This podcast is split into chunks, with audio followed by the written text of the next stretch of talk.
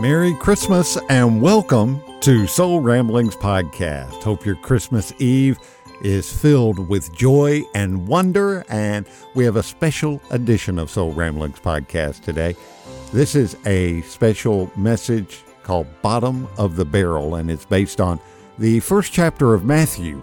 Now, I'm not going to read all of the seventeen verses, but this is a recent sermon for Christmas Eve called Bottom of the Barrel. Let's go over to the sanctuary at Manatee Life Church in Bradenton, Florida for today's message.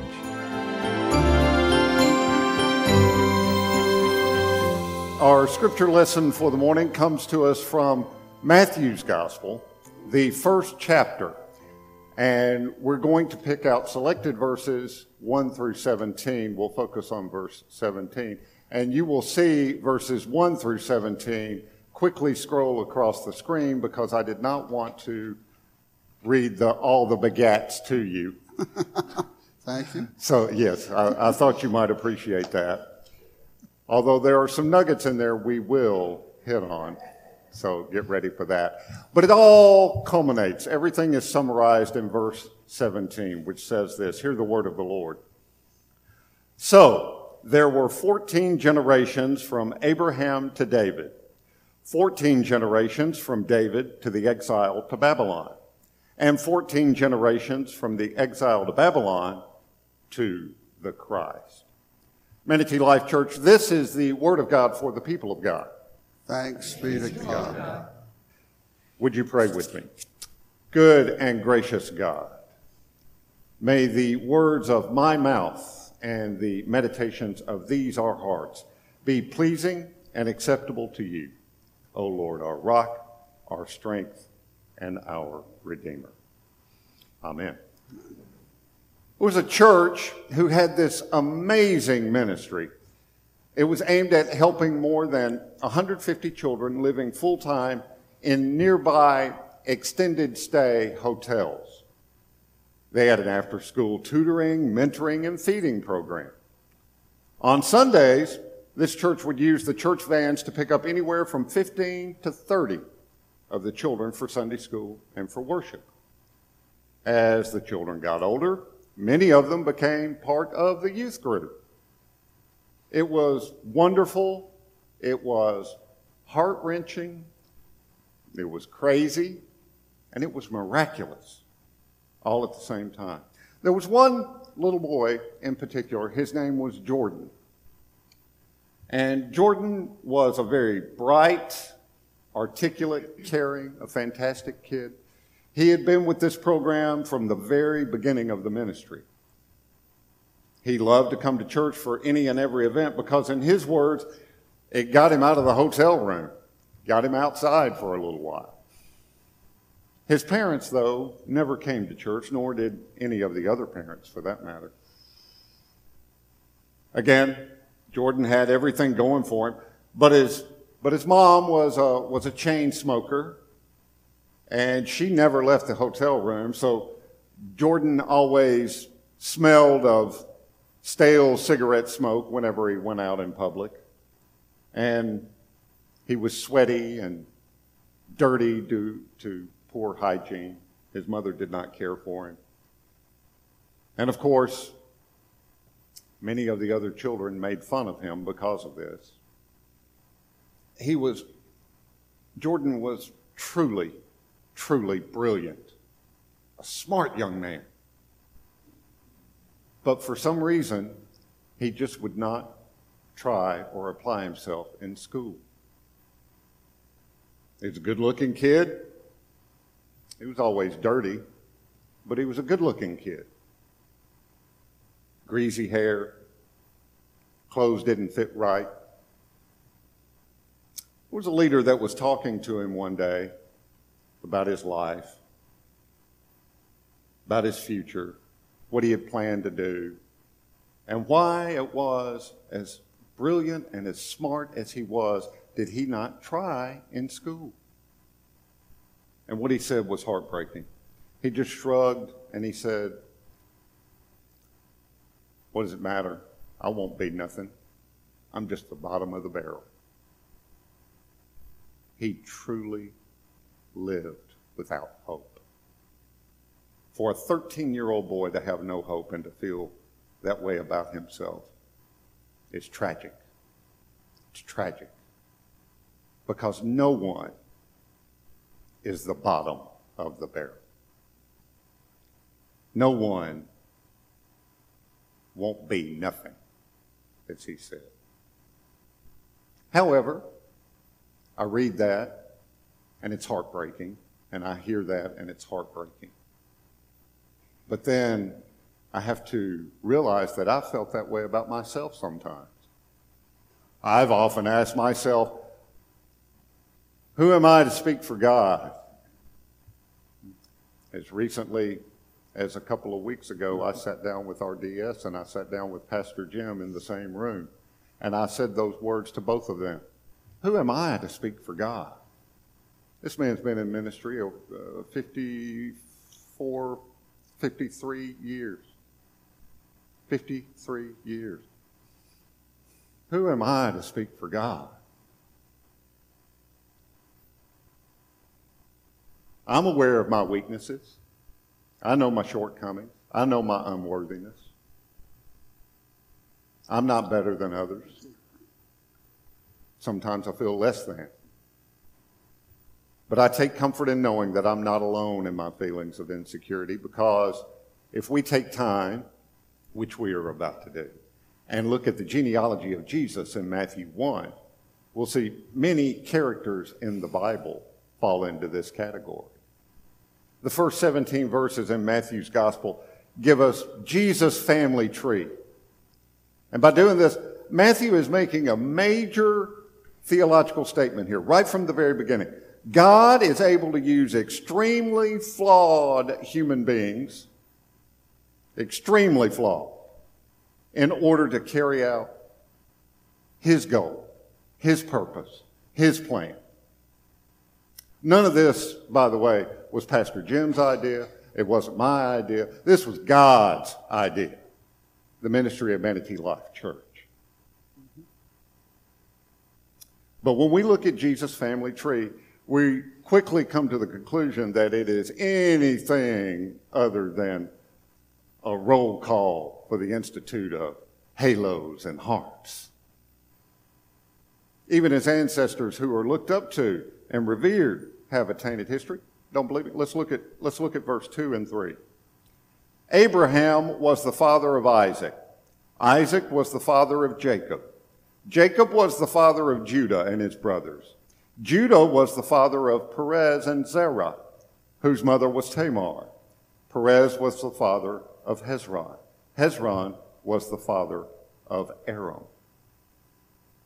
Starts out with Abraham, who more than once lied like Pinocchio in order to save his name. And it's been said that Abraham's grandson was slicker than a Las Vegas card shark. This guy cheated his brother. He cheated his uncle. His very name, Jacob, means cheater or trickster.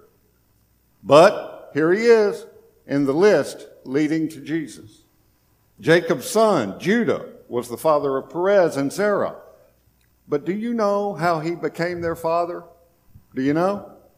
By committing incest with Tamar, and she's on the list. Good grief. It's not, surely not leading up to a pure line leading up to Jesus, is it? In the book of Revelation, Jesus is referred to as the Lion of the tribe of Judah. But Judah was a hypocrite, an adulterer, and he and his brothers sold Joseph into slavery. What kind of people are we dealing with here? Let's look at verses five and six. Solomon was the father of Boaz, whose mother was Rahab. Boaz was the father of Obed, whose mother was Ruth. Obed was the father of Jesse. Jesse was the father of David, the king. David was the father of Solomon, whose mother had been the wife of Uriah. So, verse six, we see that King David is in Jesus' family line. But King David had Uriah the Hittite killed because he wanted Uriah's wife, Bathsheba, for himself. So our wonderful King David that we look up to was an adulterer and a murderer. Verse five, Solomon was the father of Boaz, whose mother was Rahab. Boaz, the father of Obed, whose mother was Ruth. Why does Matthew bother to say that Boaz's mother was Rahab? Why does he do that? Well, I don't know, but Rahab was a prostitute when she first entered the biblical story. Ruth was a foreigner, for crying out loud. She wasn't even Jewish. Let's go to verse ten. Verse ten. Uzziah was the father of Jotham. Jotham was the father of Ahaz. Ahaz was the father of Hezekiah. Manasseh makes the list. Even though this wicked king sacrificed his own son in the fire to Baal, the false god, and consulted mediums and spiritists, that sort of thing, Manasseh shed so much innocent blood that in Second Kings, he's referred to as a terror to his people. God used a guy like that as a part of the history leading up to Jesus? Are you kidding me? A lot of the people on the list are kings. Almost half of these kings were crooks, and all but a handful worshipped another idol or two just for good measure. And so reads Jesus' family tree. Why do you suppose God used these people? I mean, he didn't have to. God could have just delivered Jesus from heaven by stork or some other method. It would have been much simpler that way.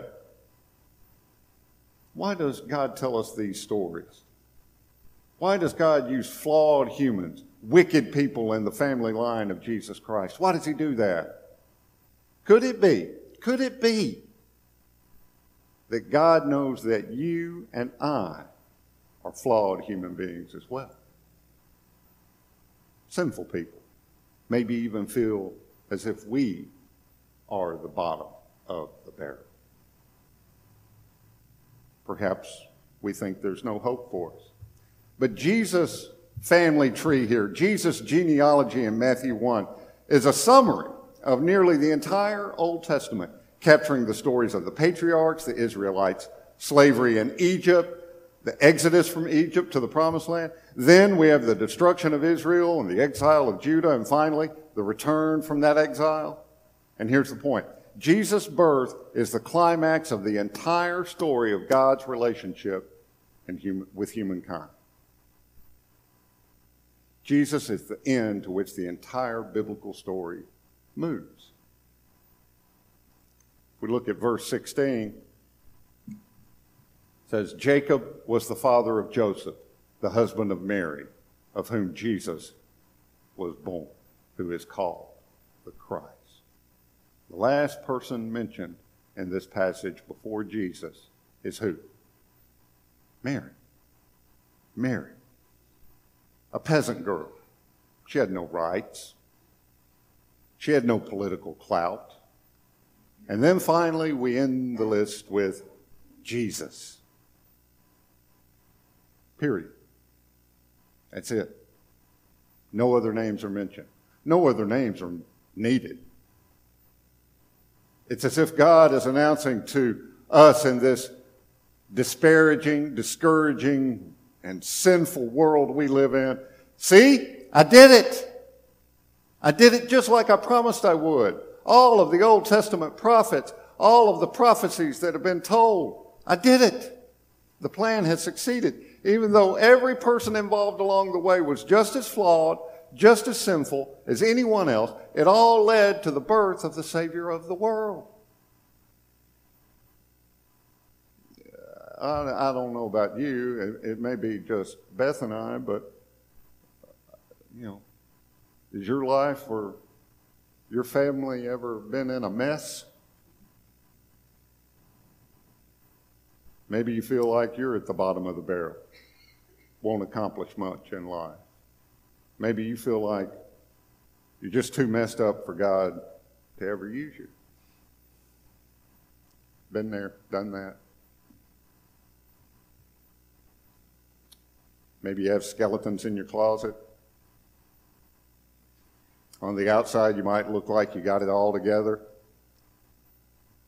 Pastor Jim mentioned he's on Facebook. I am too. I see, I see Facebook posts of folks. And it's funny, when I post on Facebook, I don't ever tell you the, the bad stuff. I give you the highlight reel.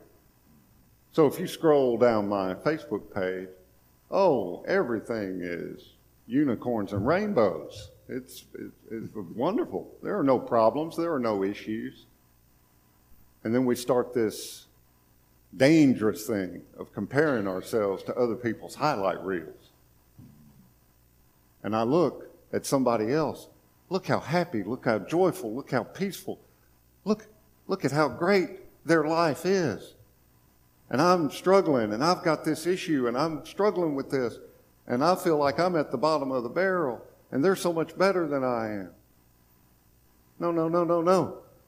We can, we cannot judge our status in the barrel based on somebody else's, comparing ourselves to somebody else's highlight reel.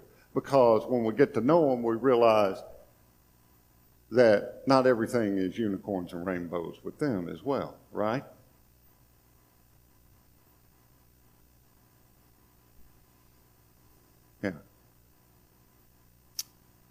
Well, if you're in that group, if you're in that mindset of where I'm at the bottom of the barrel, I won't amount to much, like Jordan did. God says to you this morning, welcome to the club. You're not alone. You're not a freak. You're not the bottom of the barrel. You are just the same as every person who has ever lived. No better, no worse. During this time of Advent, this time of getting ready for Christmas, this is a very important thing to keep in the forefront of our minds. God in Jesus Christ took on our, our D N A. He became one of us.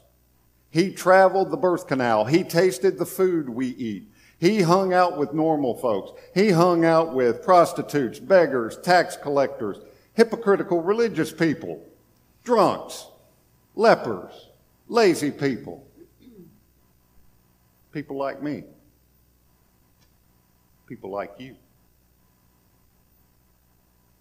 He felt the pain we feel. He was tempted in every way we are tempted. And although he was without sin, he's able to sympathize with our struggles with temptation and sin. He died the death that sin brings in order to set us free. His very name, Jesus, means our God saves. And that is the greatest news for you and for me and for every other sinful, broken, bottom-of-the-barrel person that's ever lived. Perhaps Jesus' family tree is here in Matthew one to prepare us for the unexpected way God works and to show us what God can do with our lives if we allow him, no matter who we are, where we are, or what we've done.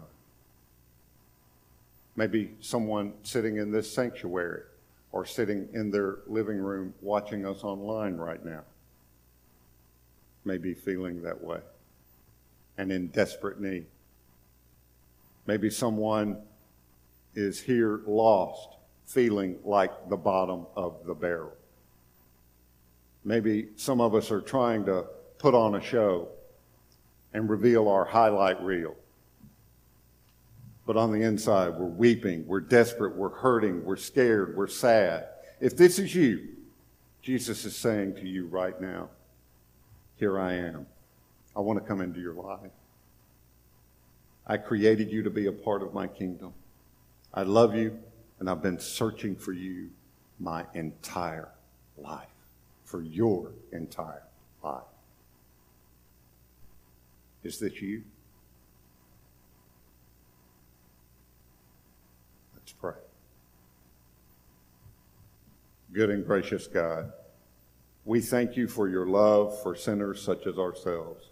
We thank you that none of us are the bottom of the barrel.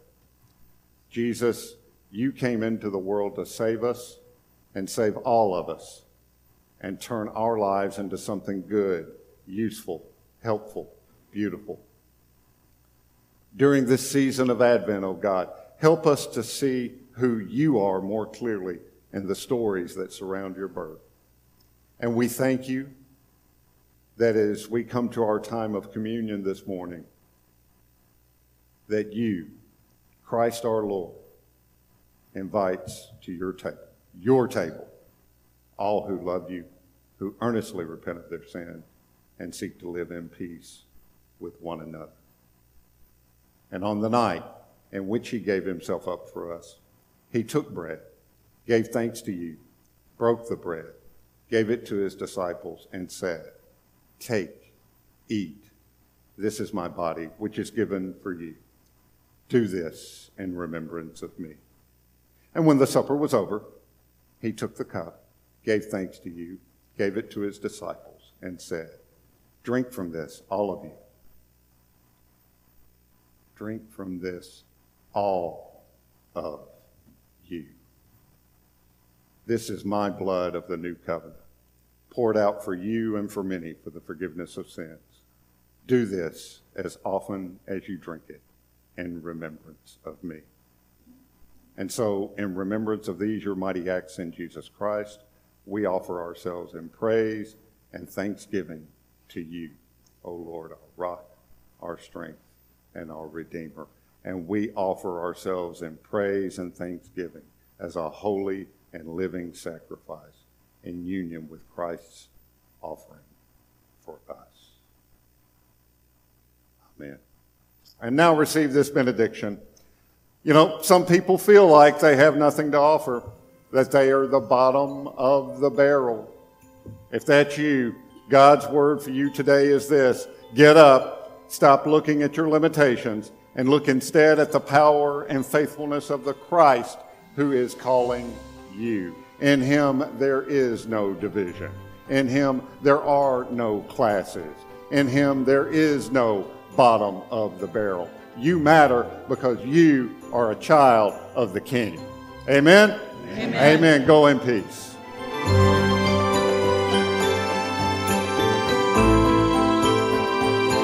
And that's Bottom of the Barrel, our Christmas Eve special here on Soul Ramblings Podcast.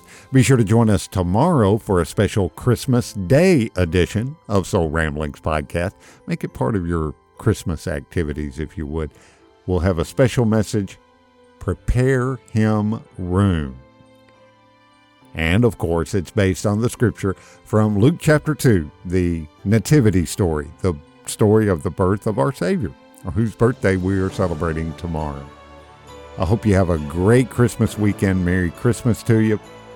Wherever you're listening right now, would you do me a favor? Would you give me a Christmas present? Would you click subscribe right now and you never miss a new episode going into twenty twenty-three of Soul Ramblings Podcast. Until tomorrow morning, Merry Christmas to you and yours from all of us, from Beth, myself, and the entire family at Manatee Life Church in Bradenton, Florida. Merry, Merry Christmas. Grace and peace. peace.